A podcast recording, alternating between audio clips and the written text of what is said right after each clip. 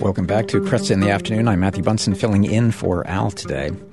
For the second year in a row, Nigeria has been omitted, left off of the U.S. State Department's list of countries that engage in or tolerate some of the world's worst religious freedom violations. This coming despite regular reports of kidnappings and killings of Christians. This has obviously sparked uh, outcry from uh, many watchers of this around the world. But it also begs a question of why this took place. What does it signal about uh, the defense of uh, human rights, uh, especially those of Christians? To talk about that, I'm joined by Edward Clancy. He's Director of Outreach for Aid to the Church in Need, and you can visit their site at churchinneed.org. Ed, thank you so much for joining me. You're very welcome. It's good to be here. So I, I, seem to recall talking with you about a year ago uh, when the State Department uh, did this, the exact same thing. What was the response then, and what is the response now when people ask them, "Why are you doing this?" Well, initially the response was that they were assessing. That was the when they first removed Nigeria from the countries of particular concern, which is a designation for countries where there's a particularly high level of persecution against religions, but in the case of Nigeria, it's almost uh, all against Christians.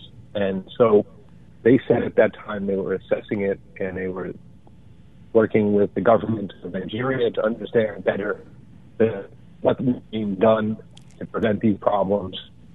And so. Today, it's a more legalistic uh, definition of the reason in that they said it does not meet the criteria of the country of particular concern, which is, is odd because the number of attacks has gone up even over 2019 and 2020, those previous years when Syria was listed. And uh, USCIRF, the United States Com- uh, Commission on International Religious Freedom, has consistently listed Nigeria as a country as they would designate a country of particular concern. And they are one of the most critics of the, of the government right now.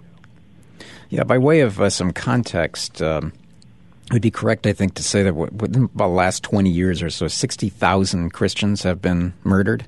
And in this case, yes. uh, the, I would say most, would it be fair to say, by um, Muslim radicals or uh, Fulani herdsmen or however we want you can answer that. That's a horrifying number. Yes, it is. And uh, between it was like a 12 year period.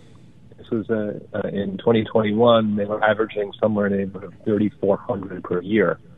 Uh, currently, that average over the last two years may be as high as 3,800 per year. And it does not include abductions; those are just the killings. And there are a regular number of, of uh, abductions, and then there are towns where they're just terrorized and the people have to leave and flee. Uh, up in the northeast, there's pockets of, of dense Christian groups up in Maiduguri. Uh, they have completely left their villages. Now there's there's 16,000 people staying in the um, what was supposed to be the chancellery of the arch, of the diocese of Maiduguri, and they have somewhere in the neighborhood of about uh, between 40,000 uh, internally displaced people there that the, the diocese is caring for. And that does not include the others who, you know, are living with family and, and not are, are not displaced, so to speak. Mm-hmm. And you're right to mention um, the, the types of violence.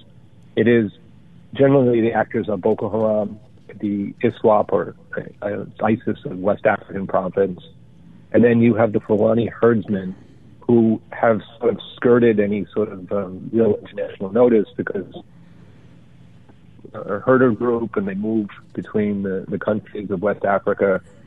And oftentimes, when there's involvement of the Fulani, they do not point it towards any of the tribal leaders. They say it just happens to be someone within the group, or as it turns out, what we've noticed is that they are used as sort of vehicles of, of making things happen. They work with Boko Haram or ISWAP to uh, facilitate Mm-hmm.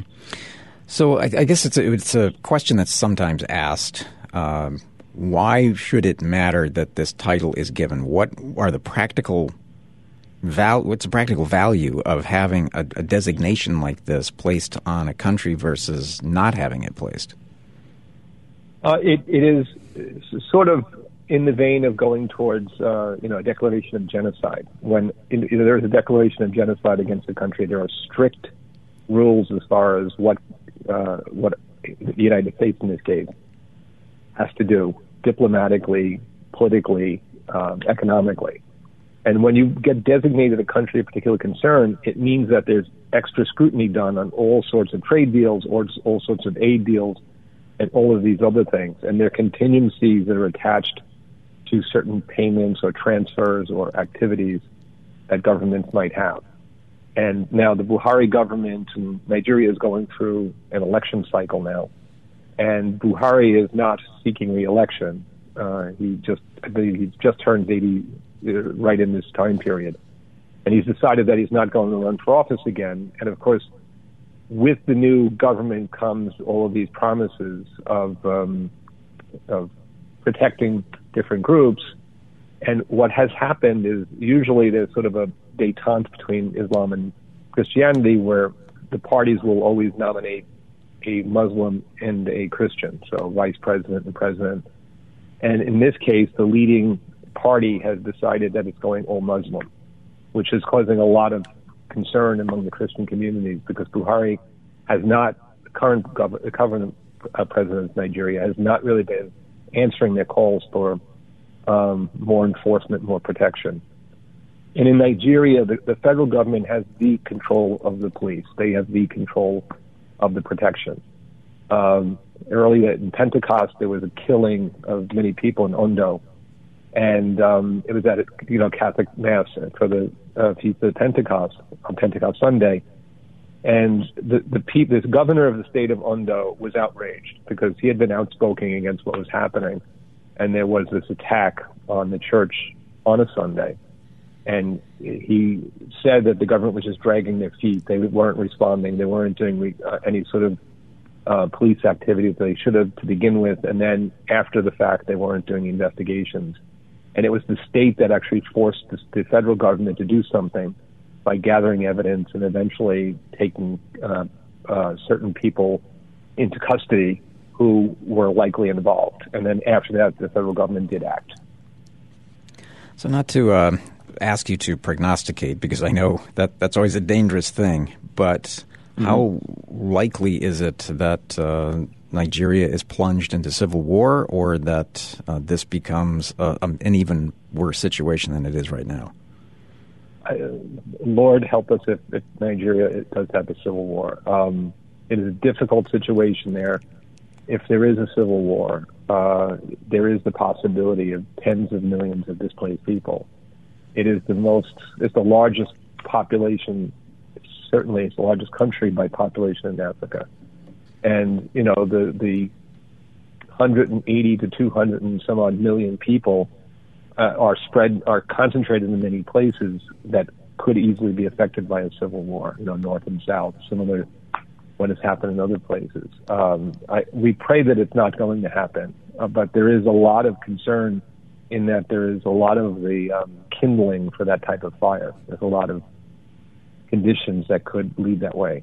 Uh, there's a uh, corruption, there's lack of protection, there's groups of, of uh, Nigerians who do not want to be led by the current government and might take might take things. Uh, and, um, I don't know. I don't. I don't want to use words. no, I understand. Predict anything, but you know. So it, it, it's a great concern. I don't. I hope that it won't happen. We pray that it won't.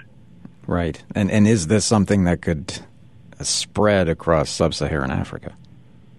Absolutely. Absolutely. Yeah. Uh, you know, it's you know the, a lot of these expressions. We have large countries next to smaller countries, uh, all of the Lake Chad region would be affected by it, and you know there's there's relationships between Nigeria and the other countries, and like Ghana and some of these other countries where they have had long relationships, and many of the tribes are in both countries, and obviously then families are. You have uh, the situation where it easily could spread west and east, north of Nigeria, and of course the other thing we have to be concerned about is the the great oil reserves and the production of oil. We already see what has happened internationally with, uh, you know, the war between Ukraine and, and Russia and how it's changed uh, the distribution of, of petroleum. And, you know, Nigeria is an exporting state for, for petroleum. So, you know, it's another concern to have on the international economic situation. Yeah, it, it's uh, troubling. And, and, in the brief time that we have left, I want to pivot just for a second because I, I want to make sure that we have a chance to talk about uh. We have the. World Cup that's being played there. And what is it like to be a Christian there today? It's, it is it's difficult. Uh, the, the foreign